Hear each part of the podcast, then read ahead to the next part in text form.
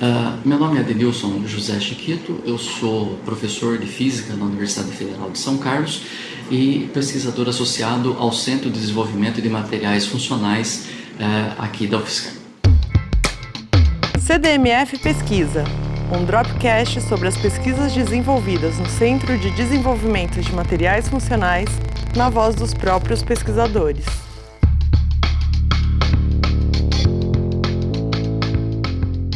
O nosso trabalho é baseado em nanoestruturas semicondutoras. Quando falamos em nanoestruturas semicondutoras, na verdade nós estamos falando de dois pontos fundamentais. Primeiro, os materiais semicondutores e depois a sua forma nanoestruturada.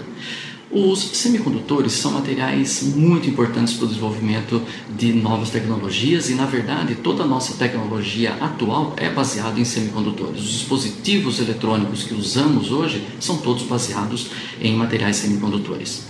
Uh, essa flexibilidade desse, de, desses materiais semicondutores é muito importante porque ela nos permite, uh, desde a variação da condutividade do material até também a variação das propriedades ópticas desse material. Nós podemos conseguir uh, que um semicondutor tenha propriedades metálicas, como também ele possa ter propriedades isolantes. Uh, na forma nanoestruturada, essa possibilidade de controle das propriedades dos materiais semicondutores se torna ainda mais efetiva. Nesse caso, nós conseguimos construir e desenvolver uh, dispositivos que atendam especificamente a algumas necessidades.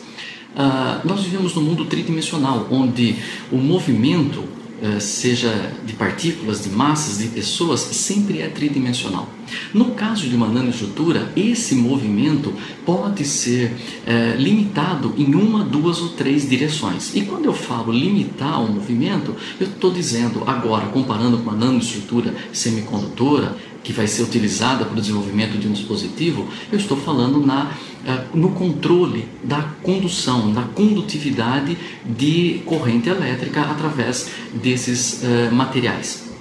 Essas alterações, ou esse controle nas alterações das propriedades desses materiais nanoestruturados, nos permite pensar em novas tecnologias, em novos materiais que podem otimizar, por exemplo, as tecnologias já existentes, como também uh, desenvolver novas. Um exemplo muito simples é a utilização de materiais nanoestruturados, semicondutores nanoestruturados, no desenvolvimento de uh, sensores, sensores de gás, que podem ser otimizados para detectar algumas, algumas partes por bilhão, por exemplo, de um determinado gás de interesse.